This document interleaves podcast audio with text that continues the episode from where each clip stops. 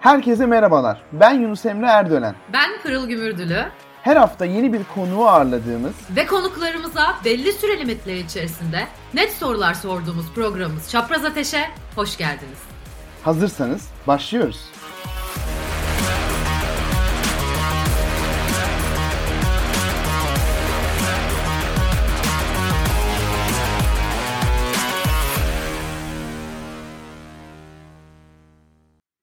Herkese iyi akşamlar. Hepiniz e, Daktilo 1984 ekranlarında yayınlanan Yunus Emre Erdölen'le birlikte hazırlayıp sunduğumuz Çapraz Ateş programına hoş geldiniz. Bugün programa başlamadan önce barışın, kardeşliğin, bereketin sembolü olan, aynı zamanda baharı hepimize haber e, haberleyen Nevruz Bayramı'nı, bütün dünya halklarının Nevruz Bayramı'nı kutlamak istiyorum. E, umarım bu Nevruz baharla birlikte hepimize sağlık ve huzur getirir diyerek programa başlamak istiyorum. Ee, bugün Çapraz Ateş'te konuğumuz Deva Partisi Dijital Dönüşüm ve Teknoloji Politikaları Başkanı Burak Dalgın. Hoş geldiniz. Merhaba. Hoş bulduk. Sağ olun. Nasılsınız? Gayet iyiyim. Sağ olun. Siz nasılsınız? Biz deyiz. Teşekkür ederiz. Ee, o zaman siz başlamadan önce bir şeyler söylemek isterseniz dinleyelim. Sonra... Ben de Nevruz'u kutluyorum. Nevruz biliyorsunuz bizim çok geniş coğrafyamızın bayramı. Ee, o bakımdan baharın hem mutluluk hem huzur getirmesini ben de diyorum. Teşekkür ederiz. O zaman çok geçmeden bugün size bir sürü soru hazırladık. Ee, evet Tam... bayağı heyecanlı. Twitter'da yazan arkadaşlar Pırıl Hanım'la Yunus Emre Bey, Burak abi şöyle sıkıştıracaklar, böyle sıkıştıracaklar diye mesajlar geliyor. Kaderimize razı olduk. Hadi bakalım başlayalım. Estağfurullah. İlk sorumuza başlamak istiyorum. Aslında ilk sorum size yöneltmek istediğim e, gündemde de çok e, yeni yine tekrar konuşmaya başladığımız ve gündemimizi çok meşgul eden bir konu hakkında İstanbul Sözleşmesi hakkında. Bu cumartesi sabahına çok şaşırtıcı bir haberle uyandık hepimiz. Geçtiğimiz Temmuz ayında yine gündeme gelen ama birbirinden farklı milyonlarca kadının el ele verip yürürlükte tuttuğu İstanbul Sözleşmesi bir gece gelen Cumhurbaşkanlığı kararnamesiyle yürürlükten çıktı. Kadınların güvende yaşamalarını, yasanın uygulanmasını garanti eden, yürürlükteyken de aslında uygulandığında çok da emin olmadığımız İstanbul Sözleşmesi'nden çıkmak sizce nedendi? Niye böyle bir aksiyon alındı? İlk sorum böyle gelecek. İkinci buna bağlı olan sorum da yine parti üyeleri, Genel Başkan Babacan da dahil olmak üzere çeşitli hukukçular İstanbul Sözleşmesi'nin iptalinin böyle olmayacağını, sözleşmenin aslında yürürlükte olduğunu söylediler. Bunun bir hukuk garabeti olduğunu belirttiler. Ama sonrasında aslında bu iptalin başka bir kararnameye dayandırıldığı ve bu kararnameye itiraz süresinin geçtiği belirtildi, e, ortaya çıktı. Bunun karşısında herhangi hukuki bir aksiyon almayı düşünüyor musunuz siz Deva Partisi olarak? Bu sözleşmeden çekilme hareketine karşı yapılacak herhangi bir adım, atılacak herhangi bir adım var mıdır aslında? Şimdi şöyle başlayalım. Kadına şiddet hakikaten çok büyük bir problemimiz bizim. E, hem de sistemik bir problemimiz. Öyle aa bu adam bunu yapmış, bu kadının başına bu gelmiş diye geçiştirilecek bir problem değil. Üstüne üstlük her acı olaydan sonra ahva edilerek vicdan yıkayıp rahatlanacak bir problem hiç değil. Ben en son Daktilo 1984'de 3 ay önce çıkmıştım. Gene Yunus Emre Erdoğan konuk e, şeylerden program sahiplerinden bir tanesiydi. O gün de bundan birazcık bahsetmiştik. Hatta yayındayken bir arkadaşım o gün maalesef şiddete uğrayan birkaç kadının da ismini atmıştı. Maalesef bu böyle dönen bir şey. Buna bizim bir dur dememiz lazım. Dur derken de bu işi çok etraflı bir şekilde ele almamız lazım. Neyi kastediyorum? Bu işin tabii ki bir hukuki yönü var. Ama aynı zamanda bir ekonomik yönü var. Aynı zamanda bir kültürel yönü var. Aynı zamanda bir sığınma tarafı var. Ee, eğitim, kültür, sosyal tarafı var. Yani çok geniş bir şekilde ele almamız ve net bir şekilde mücadele etmemiz gereken bir problemimiz. Bununla bir başlayalım. Tabii ki bunu yapmanın yolu mevcut bir sözleşmeden geri adım atmak değil. Hele de bütün dünyaya İstanbul'un adıyla tanıttığımız meclisten oy birliğiyle geçmiş bir sözleşmeden geri adım atmak hiç değil. E, meseleyi iki açıdan ele alalım isterseniz. Bir tanesi usul, bir tanesi esas. İkisi de birbirinden önemli çünkü. Usulde e, sözleşmeden çıkıldı lafına temkinle yaklaşmak lazım. Genel Başkanımız da sözde fesih ibaresini kullandı biliyorsunuz. Çünkü pek çok hukukçunun görüşüne göre meclisten geçen bir uluslararası anlaşmadan böyle bir kararnameyle çıkmak pek mümkün değil. Bununla ilgili bizim hukukçu arkadaşlarımız da araştırmalar yapıyorlar. Belli bir hukuki yola başvurma ihtimalimiz var. O netleştikten sonra e, önümüzdeki birkaç gün içinde ne yapacağımız belli olur. Fakat bu işin usul kısmında e, bir hukukilik meselesi var. Ama ikincisi bir de şu var. Şimdi biliyorsunuz 1839'da Tazimat Fermanı'yla biz ferman devletinden kanun devletine geçtik. Bir şahsın imzaladığı fermanla idare edilmekten kanunların yapılmasıyla devam ettik ve bu yol peyderpey meclisin kurulmasıyla, çok partili demokrasiyle, Avrupa Birliği uyum süreciyle e, böyle ilerledi. Şimdi biz bundan geriye gidemeyiz. E, bir kişinin imzasıyla bir takım kararları değiştiremeyiz. Birincisi bu işin usul yöntemi. İkincisi esası. E, zaten birazcık başında da bahsetmiştim. Fevkalade kırmızı çizgimiz olmamız gereken, olması gereken, e, birebir mücadele etmemiz gereken bir konuda e, böyle bir takım marjinal grupların isteği etrafında ya da politik kutuplaşma yaratmak için e, bundan çekilmeyi kesinlikle doğru bulmuyoruz. E, çok doğru bir adım olmadığını düşünüyorum yani. Ee, Bu arttırdığımız süreleri aynı, sonra geri verecek misiniz? Aynı resim. Bunları sonrasında puan olarak Evet puan olarak alabiliyoruz değil mi? Tamam. E, aynı resmi gazetede yine e, çok tartışmalı bir karar daha vardı. Bir atama kararı vardı. Görevdeki Merkez Bankası e, Başkanı e, resmi gazetede yer alan atama kararına göre değiştirildi ve Başkan Naci Albal görevden alındı. Yerine Şahap Kavcıoğlu atandı. Böylece 20 ay içerisinde dördüncü kez Merkez Bankası Başkanı değiştirilmiş oldu. Bu atama kararından önce de o hafta içerisinde iktidara yakın medya kuruluşlarında yaşanan bir faiz enflasyon tartışmaları da vardı ve Merkez Bankası önünde çok ciddi eleştiriler vardı. Bütün bu yaşanan e, atama gelişmesini e, ve Merkez Bankası Başkanı'nın sık sık değiştirmesini nasıl görüyorsunuz, nasıl yorumluyorsunuz? Çok güzel bir soru. Şöyle e, bir mukayese için Amerika'da 1987'den beri 4. Merkez Bankası Başkanı'nda yani 33-34 senedir. E, biz partili cumhurbaşkanlığı sistemi sayesinde Amerika'nın 34 yılda yaptığını 20 aya sığdırdık. Pek övünülecek bir şey değil tabii maalesef bu. Çünkü biliyorsunuz finansal piyasalar tamamen öngörülebilirlik üzerine kurulu. E, öngörülebilirlik olursa bir takım şeyleri yapmanıza gerek kalmıyor. Piyasa sizin nasıl davranacağınızı bildiği için ona göre pozisyon alıyor. Sizin üzerinize gelmiyor itibarınız ve öngörülebiliriniz azalırsa da piyasa sizi test etmeye başlıyor. Siz de elinizdeki cephaneyi kullanmaya başlıyorsunuz. Ne yapmaya başlıyorsunuz? Rezerv satmaya başlıyorsunuz. Ne yapmaya başlıyorsunuz? Faizi yükseltmeye çalış yükseltmek zorunda kalıyorsunuz. Halbuki sizin itibarınız olsa, sizin politikalarınız öngörülebilir olsa bu tip enstrümanları kullanmanıza gerek kalmayacak. Cephanenizi harcamanıza gerek kalmayacak. Şimdi birincisi bu.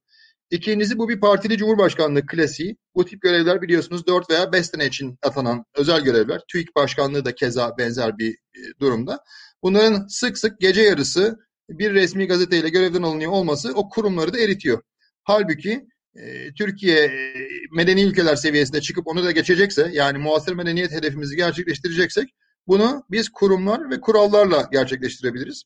Kuralları esneterek, kurumları yıpratarak bunu gerçekleştirmemiz mümkün değil. Bu bana birazcık e, birkaç ay önceki Boğaziçi Üniversitesi rektör atamasını da hatırlatıyor. E, hani ne yasal hak ne meşru neyi yapmak uygun tartışması dönüyordu hatırlarsanız Sayın Rektörün atanmasında. O günlerde ben e, Merkez Bankası örneğini de vermiştim. Sabaha karşı 3'te Merkez Bankası görevden almak kağıt üstünde Cumhurbaşkanı'nın yetkisi olabilir. Ama bu onun uygun olduğu anlamına gelmiyor. Tıpkı bu şekilde siz her yetkiyi maksimalist bir şekilde kullanırsanız e, bu uygun olduğu anlamına gelmez. Yani yasa size o hakkı vermiş olabilir bugün için. Ama bu uygun davranış olmadığını gösterir. Şimdi bakın gene bunun bedelini ödeyeceğiz. Yani tıpkı hani faiz mi enflasyona yol açır, enflasyon mu faize yol açar tartışması gibi. E, biliyorsunuz dünya ekonomi literatürünün tam aksine bir görüş e, vardı iktidar partisinde. E, o görüşün neticesinde Türkiye'mizin önünde iki tane opsiyon vardı. E, ya Nobel Ekonomi Ödülünü alacaktık çünkü bütün ekonomi teorileri terse dönecekti. Veyahut da bir ödemeler dengesi krizine girecektik. Hangisinin olduğunu hep beraber yaşayarak gördük. Ve neticede bunun bedeli faizin e, son 5-6 ay içinde %8 küsürden %19'a çıkıp dünya yedinciliğine Kongo ile yarışabilir bir seviyeye gelmesi oldu. E, bu tip hareketlerin neticesini maalesef hep beraber ödüyoruz. Bunların yanlış olduğunu söyledik, söyleyeceğiz. E, inşallah zamanı geldiğinde de Türkiye'yi tekrar kurumlar ve kurallarla yönetilen bir ülke haline getireceğiz. Tam aslında siz de biraz önce faiz artırımından da bahsetmişken bu Merkez Bankası Başkanı'nın yeniden atanması, Merkez Başkanı'nın görevden alınması olayından iki gün önce de yaklaşık iki puan, iki puan bir faiz artırımı gördük. Bundan sonra siz de bahsettiniz. Türkiye en yüksek faizi olan ilk 10 ülke arasına girdi. Bu, bu hamlenin piyasalarda özellikle bir dövizde hareketlenmeye yol açması bekleniyordu sanırım ama beklendiği gibi bir hareketlenme olmadı. Bundan sonra da Merkez Başka, Bankası Başkanı değişti aslında. Bu ikisinin arasındaki bağlantı nedir sizce? Bundan sonra biz bu ekonomi politikalarında nasıl bir şey beklemeliyiz ve pazartesi günü daha önemlisi nasıl bir ekonomisi olan Türkiye'ye uyanacağız, piyasaya uyanacağız aslında? E şöyle iki seviyede bunu ele alalım isterseniz. E, faiz dediğiniz şey sizin riskinizin primidir. Riskiniz yüksekse yüksek faiz verirsiniz. Dünyada biliyorsunuz Avrupa'da faizler sıfır veyahut da eksi. Amerika'da bir, bir buçuk puan civarında. E, dünyada inanılmaz bir para bolluğu var.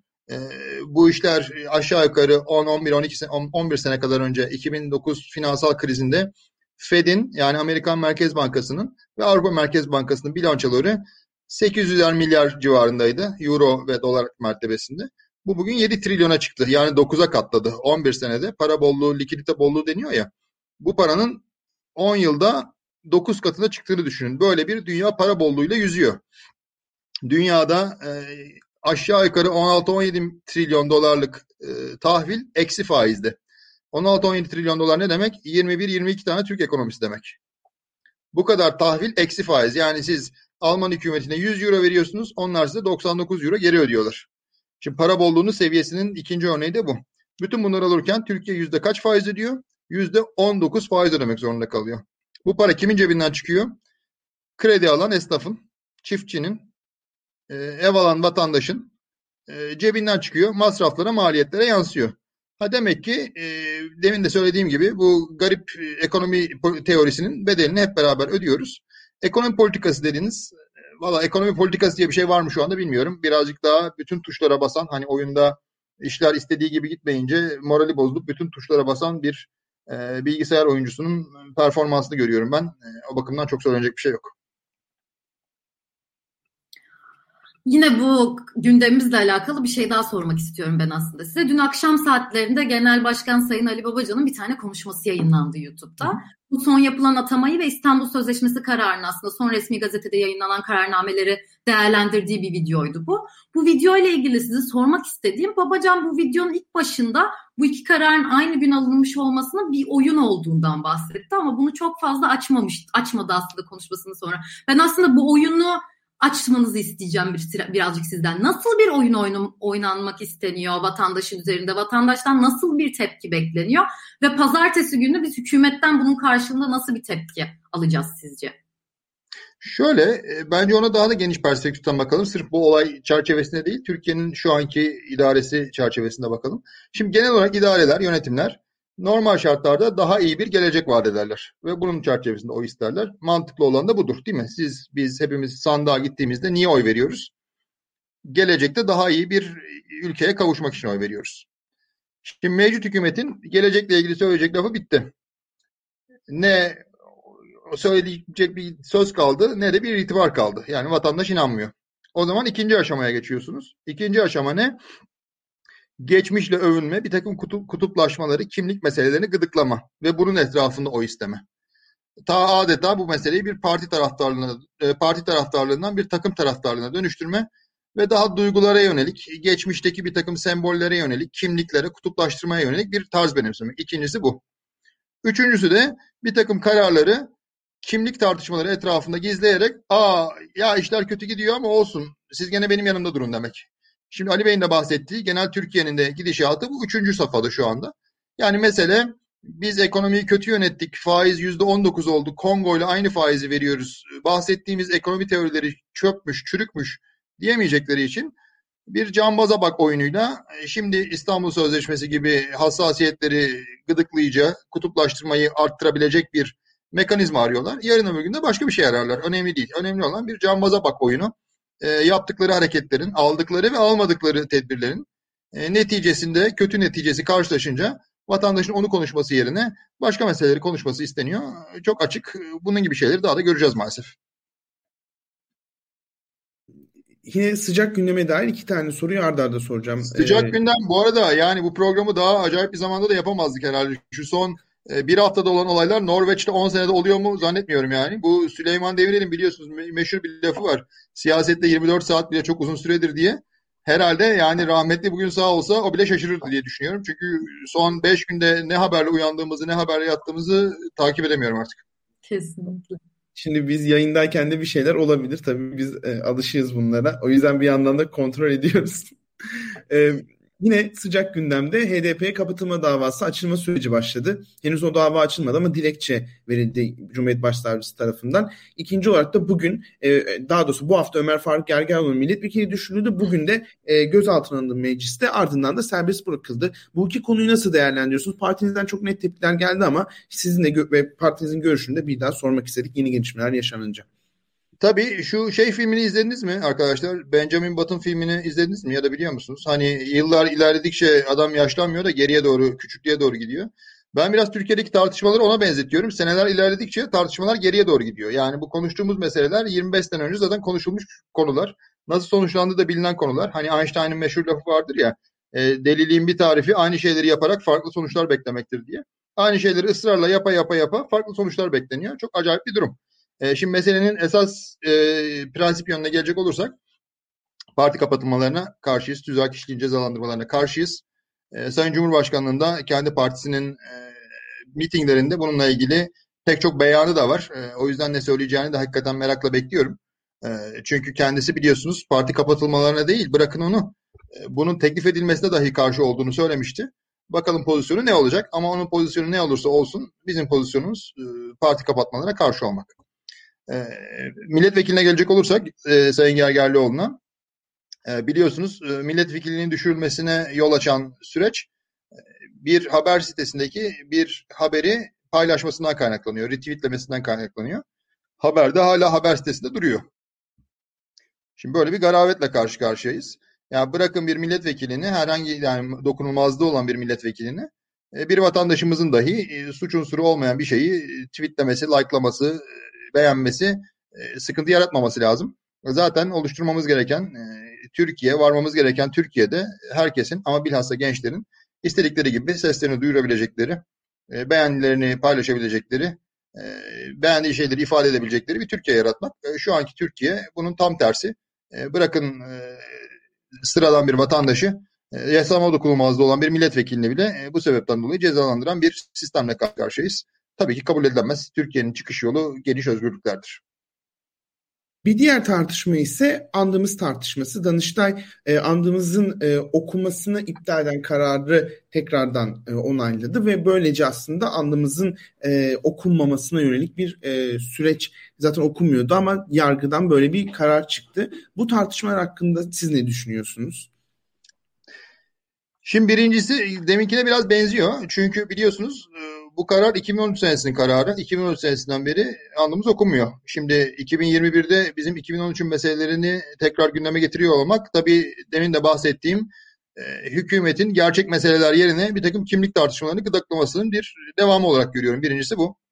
İkincisi biliyorsunuz Cumhur İttifakı'nın, iktidardaki Cumhur İttifakı'nın e, büyük ve ortanca ortağı yani küçük ortağı bir de en küçük ortak var biliyorsunuz.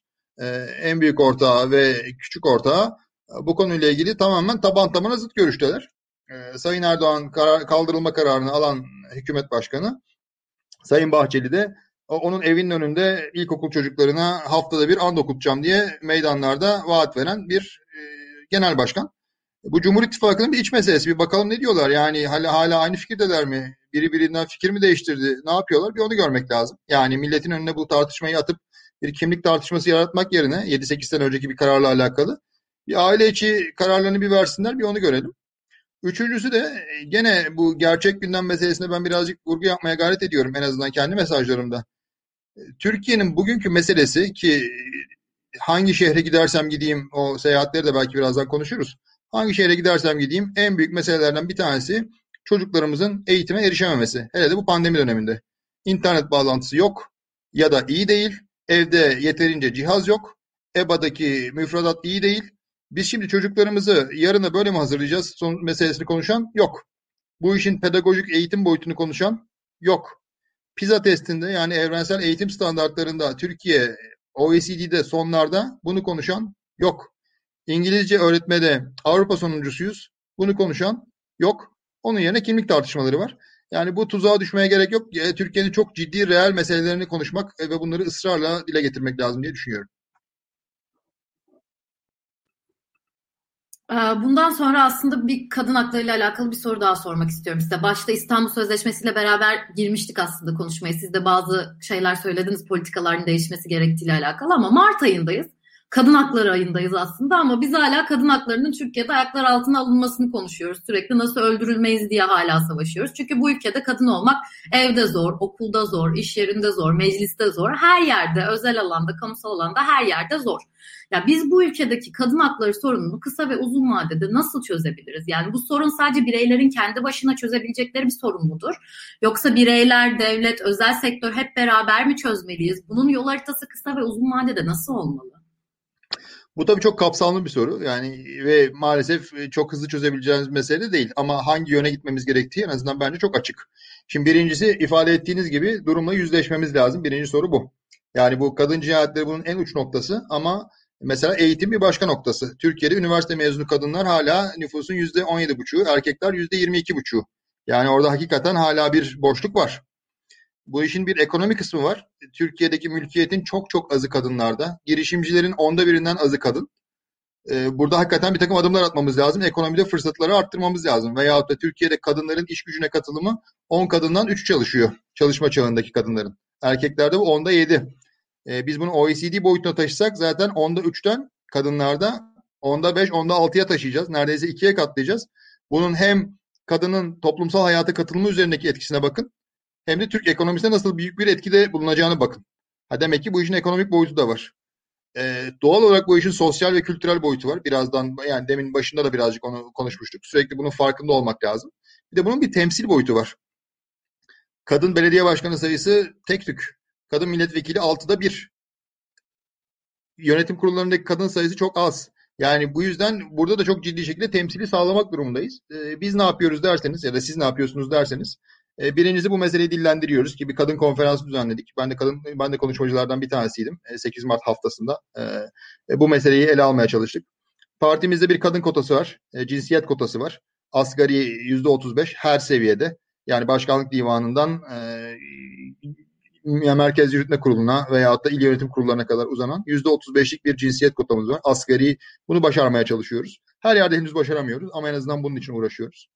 E, üçüncüsü de bu tip meseleleri bilhassa kadın politikalarına yönelik bir başkanlığımız var ama her platformda ekonomide olsun, eğitimde olsun, teknolojide olsun dile getirmeye çalışıyoruz. Bence burada geniş bir seferberlik lazım. Kimsenin, hiçbir bireyin, hiçbir partinin, hiçbir şirketin tek başına çözebileceği bir şey değil. Çünkü zaten toplumsal hayatın her alanını kaplayan bir mesele farkında olup hep beraber ittirmemiz lazım. E, dediğim gibi e, çok hızlı çözemeyebiliriz e, ama doğru istikamete doğru ittirirsek en azından yol kat ederiz diye düşünüyorum. Sizin de so, e, sosyal medyada en çok dile getirdiğiniz konulardan biri aslında sosyal medya yasası. E, Twitter dahil sosyal medya platformları bu yasa doğrultusunda temsilci atayacaklarını ilan ettiler. Yeni sosyal e, medya yasası kapsamında bizim özgürlüklerimiz nasıl etkilenecek? Deva Partisi bu e, yapılan ele, yasaya yönelik eleştirilerden sonra somut olarak ne yapacak ve ifade öz, özgürlüğüne yönelik müdahaleleri nasıl engellemeye çalışacak? Neler önerecek bunu merak ediyorum. Çok teşekkürler. Şimdi bu birazcık şey gibi, bunun gibi birkaç tane daha konu var. Çevre de bunlardan bir tanesi, teknoloji bunlardan net bir şekilde bir tanesi. Hani evinizde elektrik kesilirse kendi evinizde sigortalarla oynayarak, ampulü değiştirerek bir şeyler yapabilirsiniz de yaşadığınız mahallede ya da sitede elektrikler giderse onu mahalle ya da site olarak hep beraber ele almanız lazım. Bu işler tanımı itibariyle uluslararası meseleler. Çünkü verilerin akışı, şirketlerin uluslararası niteliği, gibi konular hep birden fazla ülkeyi ilgilendiriyor. Ha demek ki ne yapmamız lazım? Uluslararası koordinasyona önem vermemiz lazım. Uluslararası platformlarda Birleşmiş Milletler gibi, Avrupa Birliği gibi, OECD gibi kürsü sahibi olmamız lazım. Ve oradaki çözüme katkıda bulunmamız lazım. Çünkü bu meseleler e, bireyin hakları gibi, sosyal medyanın tekerleşmesi riski gibi, e, burada işlenen suçlar gibi, siber güvenlik gibi meseleler her zaman birden fazla ülkeyi dile getiriyor. Yani deve kuşu gibi başımızı kuma gömüp ben kimseyle konuşmam kendi kendime yasa çıkarırım derseniz bu işi beceremezsiniz. Maalesef Türkiye'de olan bu. Buradan gelelim kanuna. Bu kanun 56-51 e, sayılı kanun yasaklıyor, yoksullaştırıyor, yalnızlaştırıyor. Bu ne demek? İfade özgürlüklerini daraltıyor. Çünkü çok e, yurt dışına yaslan, e, rastlanmayacak tip bir e, yargı süreci sonucunda içeriklerin kaldırılmasına yönelik şeyler var. Pek çok e, kamuyu ilgilendiren mesele şahsi istinatlar denerek kaldırılmaya çalışılıyor. Kamuoyunun bilgi alma hakkı kaldırılmaya çalışılıyor. Bunu zaten aslında en yakın örneği, pek çok örneğini biliyoruz ama e, Sayın Hazine Bakanı'nın istifasında gördük bundan 4-5 ay önce. E, Sayın Bakan Berat Albayrak istifa etti Instagram üzerinden. Burada sosyal medyanın gerekliliğini gösteren bir örnek herhalde. Instagram olmasaydı belki istifa edemeyecekti. E, fakat Türkiye'nin ana akım medyası bu haberi 27 saat boyunca veremedi. 27 saat istifa halka açık. Instagram'da yapılmış. Bu bile haber olamıyor. Ha demek ki sosyal medyanın ne kadar önemli olduğunu görüyoruz. Yani birincisi bu yasaklama tarafı. İkincisi yoksullaştırma tarafı. Bakın sadece Microsoft sadece geçen sene Polonya'ya, Yunanistan'a ve İtalya'ya birer milyar euroluk veri merkezleri kurdu. Polonya bizim kadim rakibimiz bu yeni Avrupa'da. Yunanistan komşumuz. İtalya Avrupa'nın en yaşlı ülkesi. Avrupa'nın en genç ülkesi. Yunanistan'ın 7 kat nüfusa sahip. Polonya'nın 2 kat nüfusa sahip Türkiye'yi bakmadı bile. Biz bu tip yatırımları, bu tip uygulamaları kaçırıyoruz. Biz bırakın sadece veri merkezlerini buraya uzaktan çalışabilecek insanların İzmir'den, Antalya'dan, Bodrum'dan çalışmasını sağlamamız lazım. Buraya ARGE merkezlerinin kurulmasını sağlamamız lazım. Oradan çıkan arkadaşlarımızın yeni erken aşama girişimciler kurmasını sağlamamız lazım. Onun yerine hükümet ne yapıyor? Yüzde yedi buçuk dijital hizmet vergisi alıyor. Dünya şampiyonuyuz bu konuda. Yani buraya bakış tamamen yanlış. İkincisi yoksullaştırıyor. Üçüncüsü yalnızlaştırıyor. Demin de ifade ettim. E, bu tip cezalar ben kimseyle konuşmam, ben kendim kanun çıkarırım falan Türkiye'yi dünyada yalnızlaştıran bir şey. Bu olacak bir şey değil. Biz bunların üçünü de terse çevireceğiz. E, yoksullaştırmaya, e, yasaklamaya karşı geniş özgürlükler evrensel kalitede. Yoksullaştırmaya karşı e, teknoloji yatırımlarının önünü açmak, Silikon Vadisi'nde büyükelçi atlamak dahil, Türkiye'deki erken aşama girişimlerin önünü açmak dahil e, adımlar atacağız. Yalnızlaştırmaya karşı da uluslararası platformlarda kürsü sahibi olacağız. O zaman buradan ben size girişimcilik hakkında bir soru sormak istiyorum. Girişimcilik hem sizin kişisel olarak hem de parti olarak değer verdiğiniz bir alan zaten. Hatta 19 Mayıs'ta 19 tane vaat de açıkladı Deva Partisi. Yani Deva Partisi'nden açıklanan bu girişimcilikte bu 19 vaatin içindeydi. Bayağı önem verdiğinizi de gösteriyor. Siz de zaten buna kişisel olarak da çok önem veriyorsunuz ama özellikle benim için görünür olan Clubhouse odasındaki konuşmalarda bütün siyasiler, iş adamları ya da bütün herkes gençleri hayal kurmamakla, girişken olmamakla, girişimci olmamakla suçluyor. Fakat özellikle Türkiye'de girişimcilik bu kadar kolay bir şey mi sizce? Melek yatırımcı ekosisteminin çok da gelişmediği bir ülkede ekonomik gerçekler de göz önünde bulundurulduğu zaman vatandaşlardan özellikle gençlerden hem para kazanıp hem ev geçindirip hem de hayallerinin peşinde koşup girişimci olmalarını beklemek makul bir beklentim sizce? Türkiye'deki girişimcilik ekosistemi uzun ve kısa vadede kısa ve uzun vadede nasıl teşvik edilmeli sizce? Bu teşvikler gençlerin omuzundan nasıl yükler alabilir? Çok güzel bir soru. Yani gençlere şunu yapmıyorsunuz, bunu yapmıyorsunuz demek zaten çok kabul edilemez bir şey. Çok saçma bir şey yani. ayıp ve e, çok konforlu bir alan. Yani, yani çok yapılması ayıp olan bir şey. Yani Türkiye'de yaşamıyor olmanız lazım. E, haber izlemiyor olmanız lazım. Ne olduğundan hiçbir bir haberim demek o yani. Onu bir geçelim. Şimdi gelelim girişimcilik ekosistemi nasıl geliştirilir Türkiye'de onu birazcık konuşalım. Çünkü Türkiye'den pek çok başarılı girişim çıkıyor. Ama bunlar kamu politikaları sayesinde değil, neredeyse ona rağmen çıkıyor. Bunu kamuyu bunun arkasında tutan e, yöntem olarak ne yapabiliriz bir ona bakmamız lazım. E, şimdi bu bir helva yapmak e, örneği gibi. Bu işin nasıl yağı, şekeri ve unu varsa bir de karıştıracak bir insan lazımsa aynı şey burada da geçerli. Bu işin unu özgürlükler. Özgürlüklerin olması lazım. Özgürlükler olmayan bir ortamda yaratıcılığı teşvik edemezsiniz. Bunu bir unutun. Bu işin e, yağı doğru düzgün bir insan kaynağı, evrensel kabiliyetlere sahip insan kaynağı. E, siz insan kaynağınızı ideolojik bir şekilde eğitirseniz girişimcilik falan çıkmaz. Halbuki evrensel kabiliyetlerle donatırsanız bu mümkün olur ki bu yüzden biz algoritma eğitimini lise yıllarında yapmış olacağız. Yabancı dil eğitimini yapmış olacağız. 3 yaşından itibaren eğitime başlatıyor olacağız. Yani e, liseyi bitiren arkadaşlarımız belli kabiliyetlerle mezun olacaklar. Bu işin yağı finansman. E, siz %19'la borçlanıyorsanız ülke olarak orada kim nasıl para bulsun? Siz öngörülemez bir makroekonominiz varsa kim niye erken aşama yatırımlarda risk alsın? Ha demek ki bütün sistemi bir rasyonel çerçeveye oturtacaksınız. Ondan sonra girişimciliği destekleyeceksiniz. Ha bir de bunları yapacak bir insan lazım. O da girişimci. Çünkü bunu siyasetçiler ve bürokratlar yapmayacaklar. E, bu ekosistemi veya da bu girişimcilik sistemini desteklemek için her zaman üç tane şeyi aynı anda yapmak lazım. Bu sac ayağı gibi düşünün. Bunlardan bir tanesi eksik olursa bu sehpa devrilir. Bunlar neler? Pazar, finansman, kurumsal kapasite. Türkiye'deki bu teşvik yaklaşımları veyahut da buna bakanlar hep bir yerden bakıyorlar. Ya diyor ki para lazım. E para lazım tabii. Ama aynı zamanda diğerleri de lazım. E, ne lazım? Birincisi pazar lazım. Türkiye'deki piyasalar çok regüle. E, insanlar şirket kurduklarında satış yapamaz haldeler. Git oradan lisans al, buradan kaydol. Hayır onu yapamazsın. Bunu yapmaya iznin yok. Onu sadece şu tip kurumlar yapabilir. Pazarın önünü açmamız lazım. Ki erken aşama girişimler ürünlerini ve hizmetlerini satabilsinler. Biz hem bunu yapacağız hem de onları desteklemek için kamu alımlarının bir kısmını erken aşama girişimlerden alacağız. Bir kota vasıtasıyla. İkincisi finansman. Ee, bunu birazcık anlattım. Hem ülkenin genel olarak riskinin düşmesi lazım paranın gelmesi için hem de erken aşama girişimlere yönelik risk sermayesi fonlarının artması lazım. Biz bunun için fonlarla eş yatırım yapan veya fonlara yatırım yapan e, bir, bir mekanizma kuracağız. Böylelikle Türkiye'ye gelen fonlarla beraber yatırım yapan bir kamu kaynağı olacak. Ama kamu buna karışmayacak. Yatırımı fonlar özel sektör yapacak. Kamu buradan e, bir destekçi olacak, bir eş yatırımcı olacak. Üçüncüsü kurumsal kapasite. E, yani kabiliyetleri demin söylediğim gibi bu muhasebe finans da olabilir, kod, kodlama da olabilir. Bu kabiliyetleri oluşturmadığınız müddetçe bir girişimin ayakta kalması mümkün değil. Buna yönelik eğitim programları yapacağız. Bu üçlüyü yaptığımız takdirde rasyonel bir ekonomi yönetimi ve e, adalet ve özgürlükleri genişlettiğimiz dünyada bunu başaracağımıza inanıyoruz. E, bu, bu son iki hafta sizin için çok yoğundu. Oldukça fazla il ziyareti gerçekleştirdiniz. Evet. Omay, Omayra kafede hasbihal eylediniz. E, Çanakkale ve Edirne'ye gittiniz ve çok yoğun bir şekilde esnaf ziyaretleri gerçekleştirdiniz aslında. İşte Bursa, Çanakkale, Edirne gibi. Bu ziyaretler sırasında e, hep sizin de vurguladığınız gibi halkın, esnafın gerçek gündemi neydi? Bir de bu esnaf ziyaretleri sırasında partinizi ve ekonomi politikalarını, genel olarak partinin politikalarını halka doğru bir şekilde yansıttığınız yaptığınızı fark ettiniz mi yoksa daha fazla bu politikaların anlatılması gerektiğine mi kanat getirdiniz? O politikalarınız nasıl karşılık bulmuş bunu merak ediyorum. Çok teşekkürler. Şimdi Bursa Kapalı Çarşı'daki e, dükkanda dinlediğimiz şeyle Edirne Binevler Halk Pazarı'nda dinlediğimiz şey ya da Çanakkale'de çarşıda dinlediğimiz şey üç aşağı beş yukarı aynı.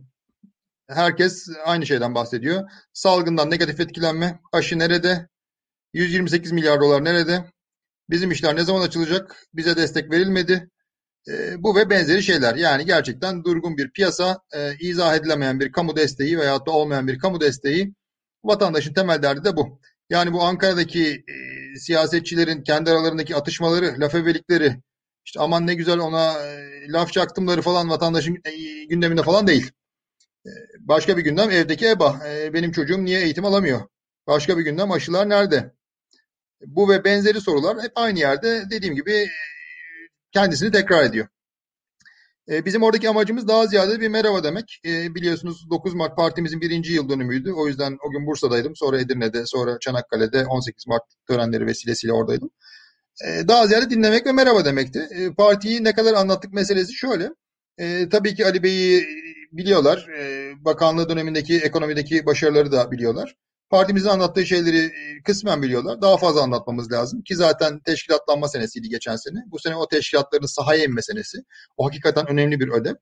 Ekonomi politikalarında da aynı şeyleri tekrarlamak ve birazcık daha spesifik önerileri e, daha da gündeme getirmek lazım. Yani mesela tarımla ilgili çok soru geldi. E, ne yapacaksınız diye. İstihdam tabii Türkiye'nin en büyük derdi. Onu söylemiyorum bile. Ama e, yani istihdam ve geçim sıkıntısı her yerde karşımıza çıkan dediğim gibi yani Bursa Kapalı Çarşı'dan Edirne, Binevler, Halk Pazarı'na kadar uzanan her yerde karşımıza çıkan mesele bunun etrafındaydı.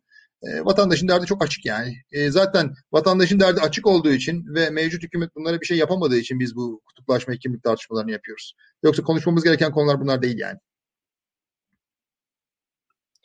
Siz aslında özel sektörde çok iyi tanıyan bir insansınız. O yüzden ben size şeyi sormak istiyorum. Kamu ve özel sektör arasındaki denge, ideal denge sizce nasıl olmalı? Şu an Türkiye'de bu beş tane kamuya yakın olan birkaç şirkete spesifik olarak inşaat şirketlerini çıkardığımız zaman özel sektör ve kamu ilişkisi Türkiye'de nasıl bir durumda sizce? Özellikle sürdürülebilirlik politikaları olan şirketleri ya da teknoloji şirketlerini sizin de bahsettiğiniz başarılı e, girişimleri aslında kamu daha güzel çalışmalar yapamaz mı bu şirketlerle ve bu girişimlerle beraber? E şöyle, e, e, bu tabii sürekli kendimize sormamız gereken bir konu. Çünkü kamunun parası diye bir şey yok biliyorsunuz. E, para milletin parası. Kamunun parası dediğimiz şeyin üç tane kaynağı var. E, üç farklı nesilden gelen. E, eski özelleştirmelerden varlıkların satılarak yani geçmiş nesillerden gelen varlıkların aktarılması birinci kaynak. E, bugün yaşayan bizlerden alınan vergi ki günde iki buçuk milyar lira, her gün iki buçuk milyar lira vergi ödüyoruz. Bunu tekrar bir hatırlatmak istiyorum. Saat başı 100 milyon liradan fazla. Dün 2,5 milyar, bugün 2,5 milyar, yarın 2,5 milyar sayaç çalışıyor. Üçüncüsü de borçlanmak ve faiziyle bunu gelecek nesillerin üzerine itmek. Yani o yüzden kamu şunu yapsın bunu yapsın dediğimizde bunu sürekli kafamızda duracağız. Bunu kim ödeyecek meselesini bir sormamız lazım. Kamunun asli rolleri neler? Tabii birincisi kural koyucu rolü. Kanunları koyacak, regülasyonları koyacak, oyunun kurallarını belirleyecek. İkincisi düzenleyici, denetleyici rolü. Ee, bir elektrik gibi, telekom gibi piyasalarda e, düzenlemeleri yapacak ve veya bankacılık gibi piyasalarda e, bağımsız kurumlar marifetiyle işleyişin e, düzenlemesini, regülasyonunu yapacak. Üçüncüsü de belli Türkiye'yi yarına taşıyacak olan alanlarda vatandaşın önünü açacak. Tabii ki eğitim ve sağlık bunlardan bir tanesi. Telekom altyapısı bir başkası olabilir. Kendisi oyuncu olmayabilir. Önünü açacak o yüzden söylüyorum. Özel sektör oyuncu olabilir ama burada bir ittirmeyi yapmak durumunda. E, Türkiye kaynaklarını neye kullanıyor diye baktığımızda bu yılın ilk iki ayında 32 milyar lira faiz ödedi Türkiye hazinesi. 32 milyar lira ne demek? Bu yıl tarıma ayrılan bütün destek 22 milyar. Türkiye'deki 25 yaş altı herkese ücretsiz internet sağlamanın maliyeti 9 milyar. Bunları iki ayda faiz ödedi Türkiye. Şimdi kamu dengesine baktığımızda yani birincisi bu işte kural koyma düzenleme işini düzgün yapıyor mu ya bir bakacağız ve orada bir hesap verilebilirliği sağlayacağız. Bilhassa Sayıştay falan gibi kurumlar burada çok önemli. Ama ikincisi elindeki kaynakları nereye koyuyor? Yani Ankara'daki gibi 750 milyon dolara dinozor heykeli mi yapıyor başka bir şey mi yapıyor bir ona bakacağız. 32 milyar lirasını bu milletin yani bir yıllık e, çiftçilere verilecek parayı, bir yıl her gence ücretsiz internet verecek parayı faiz olarak mı ödüyor? Kendi kaprisleri sebebiyle, yanlış uygulamaları sebebiyle. Yoksa tasarruf mu ediyor? Ona bakacağız. E, bunlara baktığımızda zaten cevabı bulacağız diye düşünüyorum. Kanal İstanbul tartışmaları hakkında ne düşünüyorsunuz? Öyle bir tartışma var mı bilmiyorum ya açıkçası. Yani ya ara ara bir Kanal İstanbul çıkıyor sonra bir yok oluyor. Bir tekrar var diyor. Yani bu böyle bu kadar büyük projeler yani sadece maliyet olarak değil yani finansal maliyet olarak değil coğrafyayı değiştirecek. İşte böyle Trakya'yı e, İstanbul'dan koparacağım, iklimi değiştireceğim, yeni bir su yolu açacağım falan seviyesinde bir şeyden bahsediyoruz. Bu böyle e, harita üstünde ya bir de şöyle yapalım mı denecek bir şey değil. Bu tip kararlar çok geniş istişare alınması lazım. E, kiminle istişare edildi belli değil. Yani çevrecilerle mi edildi? Finansçılarla mı edildi? İstanbul Büyükşehir Belediyesi ile mi edildi? Orada Türk anakarasından iyice kopacak olan Trakya ile mi edildi? Kiminle konuşuldu belli değil. Yani böyle ara ara bu mesele çıkıyor ortaya. E, anlamak mümkün değil. Hele de %19'la borçlanan bir ülkenin, e, öğrencilerine doğru düzgün internet sağlayamayan bir ülkenin, esnafına yardım edemeyen bir ülkenin, e, pandemide e, kayıt dışı çalışanlarına, müzisyenlerine, gençlerine yardım edemeyen bir ülkenin 2014 Mart'ından 2020 Mart'ına kadar yani pandemi öncesine kadar özel sektör istihdamı düşmüş bir ülkenin önceliği bu mudur? Bence değildir. Bunu yapmanın yöntemi bu mudur? O hiç değildir.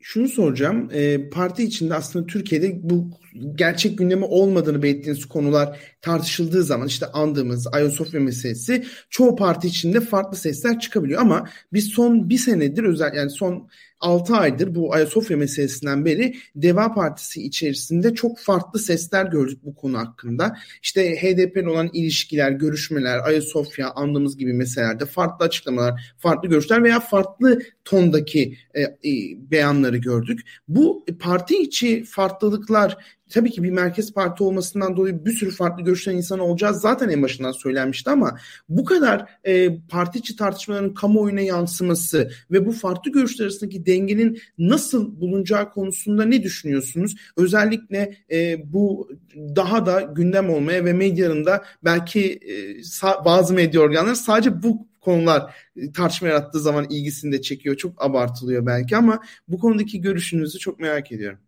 Tabii tabii bu işlerin magazinsel boyutu yüksek tabii. Yani işte demin söylediğim gibi 32 milyar lirayla şunlar yapılırdığının magazinsel cazibesi çok yüksek değil ama İşte o onu demiş, bu bunu demişin magazinsel boyutu çok yüksek tabii, onu anlıyorum. E, şimdi şöyle, birincisi e, partiyi belirleyecek olan şey, üç tane şey. E, bir tanesi program, bir tanesi tüzük, bir tanesi genel başkanın açıklamaları. Parti görüş dediğimiz şeyi şekillendirecek şey bu üçlünün, bu üçgenin içindeki meseleler. Onun dışındaki şeyler kişisel görüşe girebilir. Bir onu düşünmek lazım. İkincisi dediğiniz gibi geniş temsile önem veren bir partide farklı e, görüşlerin olması normal. Hele geçmişle ilgili konularda daha da normal. Çünkü bizi bir araya getiren şey prensipler ve gelecekle ilgili perspektifimiz. Geçmişle ilgili farklı görüşlerimiz olabilir. Ama önemli olan gelecekle ilgili tasavvurlarımız, gelecekle ilgili hayallerimiz ki zaten programa vurgu yapmamın sebebi de o. Hepimizin imzaladığı şey o. E, yani geçmişle ilgili farklı düşüncelerin olması normaldir. E, fakat gelecekle ilgili e, bir ortak perspektif var. Dediğim gibi bunu da bunun çerçevesini çizecek olan da program, tüzük ve genel başkanın açıklamalarıdır. Ha bununla beraber tabii ki burası bir fikir kulübü değil. Burası bir siyasi parti ve e, o parti disipliniyle e, bireysel görüş arasında bir dengeyi bulmak lazım. E, biz geniş özgürlüklere inandığımız için o denge ortalama bir partiye göre daha fazla bireysel özgürlüklere açık. Birazcık yolda öğreneceğiz diye düşünüyorum. Çünkü parti hala bir yaşında. Bahsettiğiniz tartışmalar parti 6 aylıkken oluyor. Bir kalibrasyon süreci geçecek diye düşünüyorum. Biz de onun dengesini kurarız diye düşünüyorum. Ama dediğim gibi dışarıdan bakan bir insan için partiyi bağlayacak şeylerin ne olduğu açık. Ben size aslında birazcık teorisini yaptığınız yeni siyaset hakkında bir soru sormak istiyorum. Yani bütün yeni partiler aslında bütün partiler daha çok gençlere hitap etmek isteyen siyasilerin bir yeni siyaset tanımı var. Herkesin yeni siyaset tanımı da birbirinden oldukça farklı ama siz bunu teorize ettiniz aslında T24'teki bir yazınızda da bunu e, ben de okudum. Benim anladığım kadarıyla üslup değişimi, şeffaflık, ortak akıl ve liyakatin önde olduğu bir siyaset olması gerektiğini savunuyorsunuz yeni siyasetin. Yeni siyasetin böyle olması gerektiğini düşünüyorsunuz. Peki bu yeni siyaset sizce neyi değiştirecek ve nasıl, ne zaman ana akım haline gelecek? Bir de bir ek olarak sorum en azından muhalefet partileri olarak bir ortak yeni siyaset tanımı üzerinden anlaşıp bunun ana akım haline gelmesi için çalışabilir misiniz? Herkesin tek tek mesela farklı bir yeni siyaset tanımlamasındansa.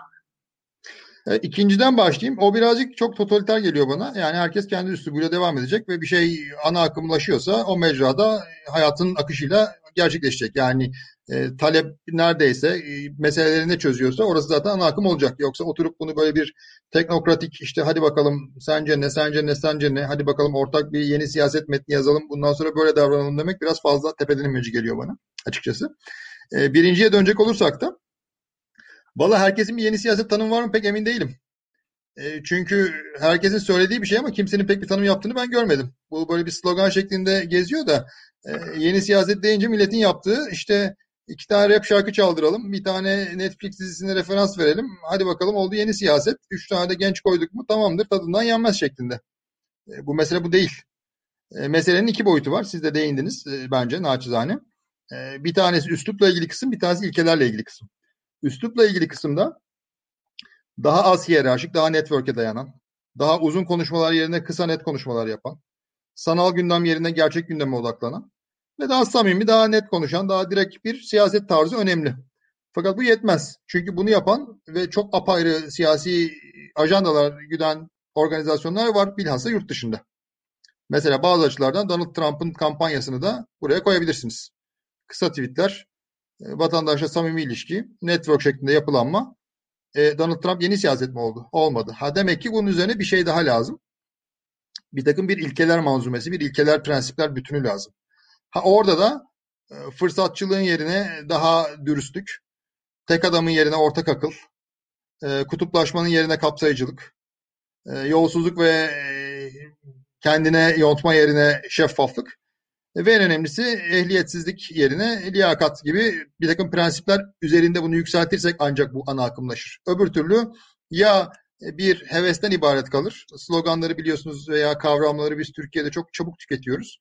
Bu da böyle tüketilir. 6 ay sonra başka bir şey konuşuruz. E, veyahut da kavram kargaşası olur. Benim oradaki çabam da naçizane bunu birazcık daha bir teorik temele oturtmaktı. Şimdi bir seyircimizin bir sorusunu alacak. Men- Menekşe Tokya'nın bir sorusu var. E, gençlik politikandan sorumlu bakan olsanız gençlik için hazırladığınız kısa dönem yol haritasında ilk üç önceliğiniz ne olurdu? Demiş Menekşe Hanım. Aa, şimdi tabii gençlik politikaları benim alanım değil e, ama tabii bir takım fikirlerim var gençlikle alakalı. E, şöyle e, birincisi e, bir özgürlüklerin genişletilmesi yani gençlerin kendileri olmasına izin vermek bence buradan başlıyor. Çünkü herkes gençlere sen şusun, sen busun, böyle ol, öyle ol, senden onu bekliyoruz, bunu bekliyoruz gibi bir takım rol modeller dayatıyor. Bir gençlerin kendilerinin olması lazım ve özgürce kendilerini ifade edebilmeleri lazım. Birincisi bu. İkincisi gençlerin medeni dünyada evrensel kabiliyetlere sahip ellerinde enstrümanların olması gerekiyor. Bunlar e, eğitim olabilir, e, finansman olabilir, dünyaya açılma olabilir.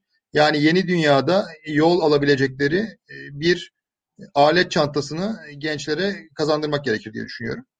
Üçüncüsü bu sadece gençler için değil herkes için hayatta genel olarak adaletin, liyakatin ve özgürlüklerin en geniş bir şekilde olduğu bir ülke kurmak durumundayız ki bu bahsettiğim ilk iki adımın hayata geçişini hep beraber görelim.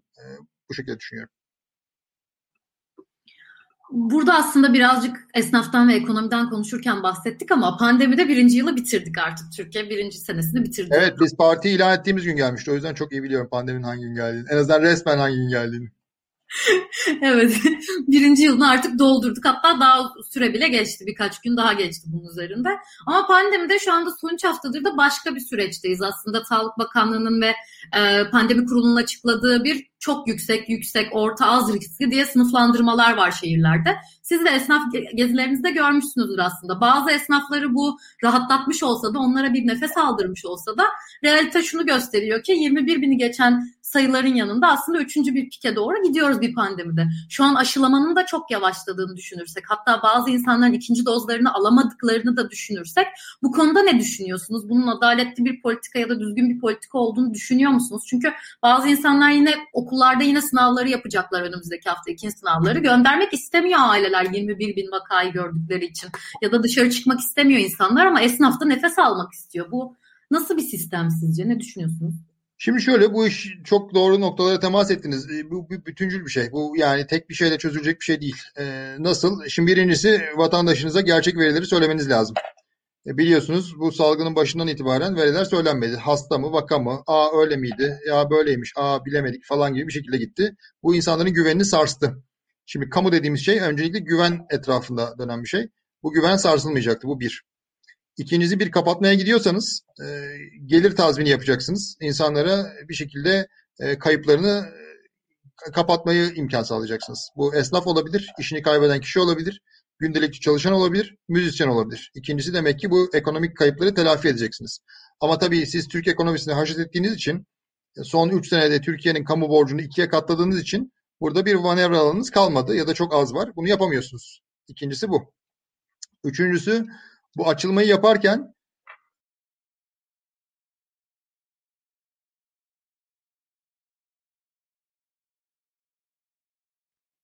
Türkiye'nin farklı bölgelerinde farklı e, vaka yoğunlukları var. Her ilin, her ilçenin dinamiği birbirinden farklı. Halbuki Türkiye neredeyse bu harita gelene kadar ilk 11 ay boyunca bu nüansı yakalamadı. Tek bir e, bölge olarak Türkiye davrandı. Bunu yapmayacaksınız. Ha bütün bunların neticesinde bir de söylediklerinize uyacaksınız. Mesela e, Edirne vilayeti 105 ile kırmızı oldu. Bugün 176 olan iller kırmızı olamıyor. Şimdi bu adalet mi? Nasıl olacak bu iş? Mesela Edirne'de en büyük öfke bundandı.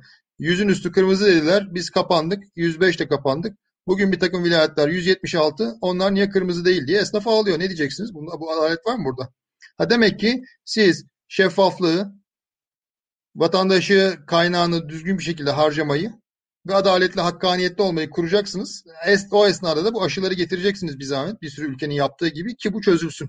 Ve bütün bunları yapmadıktan sonra şimdi ne yapalım demek birazcık beyhude oluyor. Çünkü ne bunu kaldıracak bir ekonominiz kalmış, ne aşıları getirebilmişsiniz, ne vatandaşın nezdinde güveniniz kalmış. E, şimdi ne yapacağız diye bakıyorsunuz. E, geçmiş olsun yani. Aslında e, birazcık farklı bir konuya geçmek istiyorum. Biden'ın başkan seçilmesiyle ve Paris İklim Anlaşması'na yeniden girmesiyle dünyada tekrardan çevre iklim krizi aslında gündem oldu. Geçtiğimiz günlerde Hollanda'da da iki gün önce ikinci olan parti Demokrasi 66 Sosyal Liberal bir parti çevre politikalarına ekonomiyle bütünlükçü bir politika önererek aslında e, daha merkez seçmeni oyunu alarak seçildi. Deva Partisi'nin de aslında çevreye dair, çevre haklarına, iklim krizine dair bayağı bir politikası var. Ee, Deva Partisi olarak bunları nasıl ekonomik gerçeklikle birleştiriyorsunuz? Ve şu anda Türkiye'de pek konuşmuyoruz aslında yani belli olayları olmadıkça bunu ama çevre hakları konusunda sizin duruşunuz nedir? Bunu nasıl gündeme getirmeye çalışıyorsunuz? Hassasiyet artmışken hem global hem Türkiye'de. Bu önemli bir konu. Yani birincisi zaten kendi kendi başına çok önemli bir konu. Çünkü hakikaten gezegenin geleceğiyle alakalı ve uluslararası işbirliği gerektiren bir konu. Biliyorsunuz Paris Anlaşması'nı da e, yürürlüğe sokmayan 5-6 ülkeden bir tanesi Türkiye. Güney Sudan falan gibi ülkelerle beraber. Yani pek çok alanda olduğu gibi yani İstanbul Sözleşmesi'nden çıkmak, %19 faiz vermek, internet özgürlüklerinde Zimbabwe'nin gerisine düşmek gibi konuları burada da görüyoruz. Yani maalesef Türkiye'nin mahkum edildiği e, kötü liglerden bir tanesini de burada görüyoruz. E, halbuki Türkiye'nin hem olayın kendisi itibariyle hem de ekonomik olarak çok yakından ilgilenmesi gereken bir alan. Ne demek bu? Şimdi biliyorsunuz bizim en e, büyük ticaret partnerimiz Avrupa.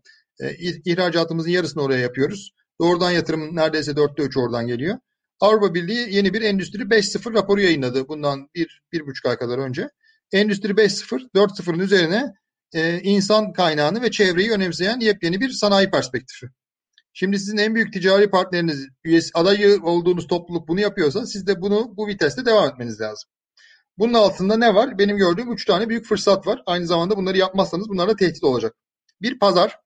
Siz çevreye uygun bir şekilde üretim yapmıyorsanız e, bir süre sonra mallarınızı, ürünlerinizi, hizmetlerinizi satamaz hale geleceksiniz. En azından Avrupa'ya sonra diğer ülkelere de. Ki Amerika ile de biliyorsunuz e, Amerika'da e, John Kerry eski Dışişleri Bakanı iklim elçisi olarak atandı. Avrupa ile Amerika'da benzer bir regülasyon yapabilir miyiz diye en azından bir ilk temaslar yapıyorlar. Ha demek ki pazarda ürünlerinizi satabilmek için buna gitmeniz lazım. İkincisi finansman. E, etki yatırımcılığı veyahut da e, uluslararası finansal kuruluşların e, yaptıklarında artık çevre ve çevrede yapılan faaliyetler, çevreyle ilgili faaliyetler sizin borçlanma oranınızı dahi etkileyen bir noktaya vardı. Geçenlerde Yunanistan'da çok büyük bir elektrik üreticisi bu şekilde bir bono ihraç etti. Çevre hedeflerini tutturursa yarım puan daha az faiz ödeyecek. Yani finansman fırsatları burada artıyor. Üçüncüsü de yatırım. E, en bariz örnek e, yenilenebilir enerji. Türkiye Avrupa'nın en fazla rüzgar ve en fazla güneş potansiyeline sahip ülkesi. E, pil teknolojilerinin artmasıyla bu iş daha da öne çıkacak. Ha demek ki yatırım fırsatlarını değerlendirebiliriz. Yani önümüzde böyle bir fırsat penceresi var. Söylediklerimin tam tersini düşünürseniz aldığımız riskin büyüklüğünü de görürsünüz. E, pazara erişemeyen, finansmana erişemeyen, yatırım fırsatlarını kaçıran bir ülkeyle karşı karşıya kalabiliriz işin prensipsel kısmını zaten apayrı bir boyuta koyuyorum. O zaten hep beraber tanımı itibariyle savunmamız gereken bir alan.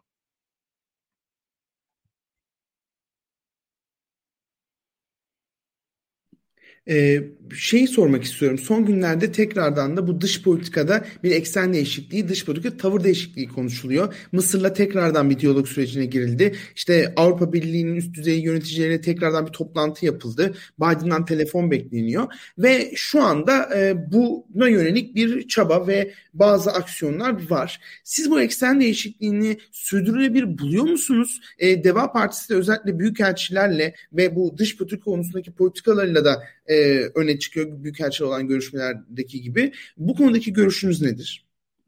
Büyükelçiler tabii bizim talebimize değil kendileri ziyaret etmek istiyorlar. Hem partinin potansiyelinden hem Sayın Genel Başkan'ın e, müktesebatından ve dünyadaki pozisyonundan itibariyle, itibarla onların nezaket ziyaretleri. E, dış politikaya gelecek olursak Türkiye'nin bir dış politikası var mı soru işareti.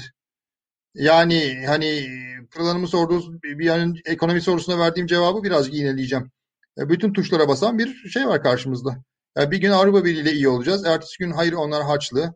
İşte bir gün işte Amerika ile iyi olacağız. Ondan sonra hayır işte onlar kötü. Ertesi gün Rusya ile bir şey. E böyle bir şey olamaz. Değil mi? Yani Türkiye'nin tutarlı bir dış politikasının olması lazım. Bunun da iki tane büyük ekseni var. Bir tanesi Türkiye'nin ortak değerlerine sahip olduğu, ortak değerlere sahip olduğu geleneksel müttefikleri onlarla beraber hareket etmek. Diğeri de ortak çıkarları olduğu ülkelerle barışçı ilişkiler geliştirmek. Bu iki eksen etrafında net bir dış politika kurgusu yapılması lazım.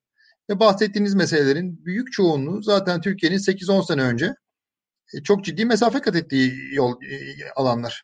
Yani Mısır-Türkiye ilişkileri hakikaten Doğu Akdeniz'in kaderini olumlu anlamda değiştirebilecek bir noktaya neredeyse geliyordu. Oradan geri dönüldü. Bir takım kavgalar çıktı ve geldiğimiz noktayı görüyoruz. Avrupa Birliği keza yani biz üye olduk. Bir takım fasıllar açıldı. Baş müzakereci atandı. Ee, ilk baş müzakereci Ali Babacan biliyorsunuz. Ee, oradan bu işler devam etti. Bugün gelinen noktayı görüyorsunuz. Amerika'da Obama Başkan seçildi. İlk yurt dışı ziyaretini Türkiye'ye yaptı. Mecliste konuşmasını yaptı. Türk-Amerikan ilişkilerinin geldiği noktayı görüyorsunuz. Yani bunlar böyle bir e, düşünülmemiş, yapılmamış şeyler değil. Türkiye'nin 8-10 sene önce fevkalade iyi noktalara geldiği, Birleşmiş Milletler Güvenlik Kurulu'nda rekor oyla üyeliğe seçildiği bir ülkeden şimdi değerli yalnızlık denen e, bir acayip noktaya ve her gün oradan oraya savrulan bir ülke haline geldik. Dediğim gibi dış politika olduğunu düşünmüyorum. E, böyle bir günlük şeylerle, günlük manevralar olduğunu düşünüyorum. Onu da tahmin yapmak mümkün değil çünkü bir öngörülebilirliği yok. Ben size aslında bir tane Z kuşağı ile alakalı soru sormak istiyorum. Konuşmalarımızda da hep bahsettik ama şu sıralar herkesin dilinde bir Z kuşağı var. Z kuşağını anlamak, Z kuşağına hitap etmek. Sizin tanımınız olarak, sizin bakış açınızdan kimdir bu Z kuşağı? Bu Z kuşağının istekleri nelerdir? Bu gençler aslında tek tip midir? Bir çerçeveye sığdırılabilirler mi? Çoğu insanın tanım yapmak istediği gibi yoksa değiller midir? Bir de ek olarak sizin konuşmanızdan aklıma gelen rap, rap şarkılarıyla yeni siyaset olmaz, gençlere hitap edilmez dediniz ama biz bu herkesin diline pelesenk olmuş Z kuşağına nasıl hitap etmeliyiz? Ya da siyasi partiler nasıl hitap etmeli? Yani rap, rap şarkıyla hitap edilir belki ama sadece rap, rap şarkıyla hitap edilmez diye onu bir netleştireyim isterseniz. Yani Z kuşağı işte 1995 sonrası doğanlar olarak nitelenen bir nesil. Ha, muhakkak bir takım ortak noktaları var. Çünkü bence en büyük ortak noktaları internetsiz bir dönemi bilmiyor olmaları. Ee, yani internet bağlantı, internet bağlantısı, çok fazla televizyon, e, yani çok kanallı televizyon gibi bir takım şeyleri görerek büyümeleri, daha küreselleşmiş dünyada yaşamaları ve geçmişin ideolojik bagajından nispeten muaf olmaları. Öbür taraftan da Türkiye özelinde sadece tek bir iktidar partisinin hükümet ettiği dönemi hatırlıyor olmaları. Bunun da artıları veyahut da eksileri olabilir. Fakat dediğiniz gibi milyonlarca insanı böyle tek bir şeye oturtmak, hadi sen Z kuşağısın tamam mı ben sana ona göre davranacağım demek tabii çok tek, tek tipçilik. Hatta bu yaş gruplarına göre iş yapmak birazcık bir noktada çok sıkıntıya da yol açıyor diye düşünüyorum. Mesela Türkiye'de koronavirüs döneminde 65 yaş üstünü eve hapsetmek bunun çok negatif örneklerinden bir tanesi. Ee, bu yaşa göre ayrımcılık meselesine de çok dikkat etmek lazım. Ee, tekrar Z kuşağına dönecek olursak e, bu arkadaşlarımıza tabii ki bir takım yeni tekniklerle ulaşabilirsiniz ama e, benim gördüğüm kadarıyla talepler bayağı net.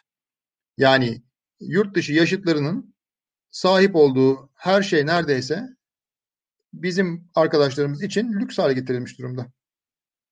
Seyahat etmeleri lüks, bir takım yiyecekleri yemeleri lüks, oyun konsol almaları lüks, telefonları lüks, o lüks bu lüks. Ee, çalışmaya başladıklarında iş bulmaları şüpheli alacakları maaş çok düşük. Özgürlük ortamında bir sürü insan ben gitmek istiyorum, gideceğim, boğuluyorum, maaşa şey bu ortam beni depresyona sokuyor diye mesajlar geliyor. Yani üç aşağı beş yukarı Türkiye'de söylediğimiz şeyleri daha fazla yaşayan bir kuşak olduğunu düşünüyorum. Yani ekonomide de Türkiye'nin ekonomik tıkanıklığını dibine kadar hissediyorlar. Hem geçim hem istihdam anlamında. Türkiye'nin özgürlük ortamını dibine kadar hissediyorlar. O baskı ve boğulmuşluk hissiyle. E, yani Türkiye'nin meselelerini daha derin e, ve e, ideolojik bagajlar daha az olduğu için daha net bir şekilde ifade eden bir yaş grubu olduğunu düşünüyorum. Ama tabii onun içinde de bir tek tip bir, bir tane Z kuşağı muhakkak yok. Onun da alt segmentleri var ama ben birazcık daha onları ortaklaştıran alanları öne çıkarmak isterim bu konuşmada bir seyirci sorusu e, daha alacağız. Halil Ataman Bey'in. Deva Partisi'nin hayvan hakları konusunda çalışmaları var mı? Bu konuda yıllardır gündemde ama mecliste ilerlemiyor. Şu anda bir hayvan hakları yasası da gündemde. Nasıl olacak hepimiz göreceğiz ama hayvanları mal olarak değil de bir hukuk öncesi olarak kabul etme olasılığı var. Bu konu hakkında ne düşünüyorsunuz? Bu önemli bir konu. Yani bu niye bu kadar bekledi onu da anlamak mümkün değil. Bu yasanın e, tabii mutlaka ilerletilebilecek alanları var e, ki nelerle ilerletilebileceği yönünde de bir sürü görüşte duyuyorum ben. Kendi direkt alanım olmamasına rağmen. E, bu yasanın bir geçmesi lazım ve ilerletilmesi lazım. Bu hakikaten e, Türkiye'nin çok hızlı bir şekilde halletmesi gereken meselelerden bir tanesi. Parti olarak baktığımızda da bizim Yasemin Hanım'ın başkanlığında, e, Yasemin Bilgel'in başkanlığında bir doğa ve çevre haklarından sorumlu bir politika başkanlığımız var. O ve her ildeki o alanda çalışan arkadaşlarımız bu konuları çok yakından takip ediyor. Fakat katılıyorum bu böyle bazı konuları hani Türkiye'de ya bu lüks bu mu kaldı falan denmesi olayı bence çok yanlış. Türkiye'nin her meseleyi çözmesi lazım. Ee, bu da onlardan bir tanesi. Ee, partiler arası mutabakat sağlamanın nispeten kolay olması gereken bir alan olduğunu düşünüyorum. Fakat bir şekilde bu yıllardır niye çıkmadığını anlamak mümkün değil. Bu vesileyle tekrardan biz de burada hayvan hakları yasası hemen diyelim.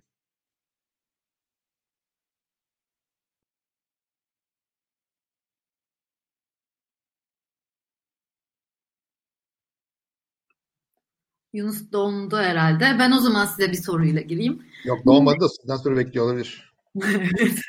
o zaman ben bir soruyla gireyim size. Ee, neden aslında çok uzun, yani siz özel sektörde çalışmış, bayağı iş tecrübesi olan da bir insansınız ve Deva Partisi ile birlikte bir siyasete atıldınız. Neden siyasete atıldınız ve neden Deva Partisi? Güzel soru. Bunların ikisi e, iç içe geçen meseleler aslında. Yani neden siyasete, neden deva beraber. E, şimdi onun üç tane sebebi var. Bir tanesi benim tabii Türkiye'ye çok büyük bir borcum var. Çünkü ben Bursa'nın Muradiye semtinde büyümüş bir memur ailesinin çocuğuyum. E, hayat boyu devlet okullarında okudum. E, Bursa'da Anadolu Lisesi'ne gittim. Sonra Boğaziçi Üniversitesi'ne gittim. Sonra da burslarla Harvard'a gittim. Yani velhasıl bu milletin imkanlarıyla bir şey öğrendiysek öğrendik. Yani o borcu bir şekilde bir ödemek benim şahsi mecburiyetim. İkincisi Türkiye çok kötü yönetiliyor. Hakikaten çok kötü yönetiliyor. Yani şöyle demokrasi endeksinde 104. Mutluluk endeksinde 104. Adalet endeksinde 107 basın özgürlüğünde 153. Şimdi bu, bu memleket bunu hak ediyor mu? Memleketin kişi başına düşen milli geliri 2006 seviyesine düşmüş durumda. 15'ten önce gitmiş durumdayız. Bilim kurgu filmi gibi. Biz 15 sene önce niye gittik? Dünya sıralaması Türkiye'nin dünyada 20. ekonomiliğe 1976'da da öyleymişiz ben doğmadan önce. Şimdi gene 19 şimdi gene 20.yiz. Dönmüşüz 45 sene önce. Ya bu hakikaten Türkiye çok kötü yönetiliyor. İkinci sebebi bu. Üçüncüsü Türkiye'nin iyi yönetilmesi için e, hakikaten e, yarına bakan geniş temsile, ortak akla önem veren bir merkez ana akım siyasi partinin kurulması icap ediyor. Bu ancak bu şekilde düzeltilebilir. Çünkü mevcut siyasi aktörlerin bunu başarabileceğine inanmıyordum. Böyle bir çalışma olunca ortak tanıdıklarımız vesilesiyle Ali Bey ile tanıştık. Program çalışmalarına katkıda bulundum. Ondan sonra da partinin kurucularından bir tanesi oldum. Kısa macera böyle. Çok teşekkür ederiz Burak Bey. Biz hani sizin sorulara hızlı cevap vereceğinizi ve net cevap vereceğinizi biliyorduk ama açıkçası programda bütün sorularımızın bitip program sırasında 10 soru yazacağımızı bilmiyorduk. Bu nedenle buradan bütün yayıncılara da e, bir ön uyarı yapalım. Eğer Burak Balgın'ı davet ediyorsanız bütün soruları net ve çok e, güzel kısa cevaplar alacağınız için soru bol bol soru hazırlayın. bu nedenle de e, Teşekkürler. İnşallah, inşallah başka programlara davet edilirim bu şeyden sonra, bu uyarıdan sonra. İnşallah. çok güzel bir programdı. Gerçekten çok teşekkür ederiz. Ee, çok memnun kaldık. Ee, Pırıl istersen sen de bir şeyler sor. Ardından Burak Bey e, size söyleyeyim. Bize veda edelim. Ağzınıza sağlık gerçekten. Programımızı çapraz ateş. Yunus'ta da bayağı bir program yaptık ama ilk defa biz çapraz ateşi alırdık. Bizde programda. ama bizim için oldukça keyifliydi. Geldiğiniz konuk olduğunuz için çok teşekkür ederiz. Ben çok teşekkür ederim. Çok keyifliydi. Güzel bir sohbet oldu. Ee, yani böyle çapraz ateş falan birazcık korkutucu ama sağ olun çok güzel ağırladınız. Çok keyifli bir akşamdı. Ee, 21.30'da da yani yarım saate de e, Clubhouse'da bu işin devamını yapacağız inşallah. Daha samimi bir ortamda. Yarım saatte e, yarım saate orada katılabilen arkadaşlarımızla görüşmek üzere. E, ben de tekrardan çok teşekkür ediyorum ağırladığınız için. Herkese hoşçakalın. Haftaya Çapraz Ateş'e görüşürüz. 21.30'da yarım saat sonra Clubhouse'da after party var. Oraya da bekleriz herkesi. İyi akşamlar. İyi akşamlar.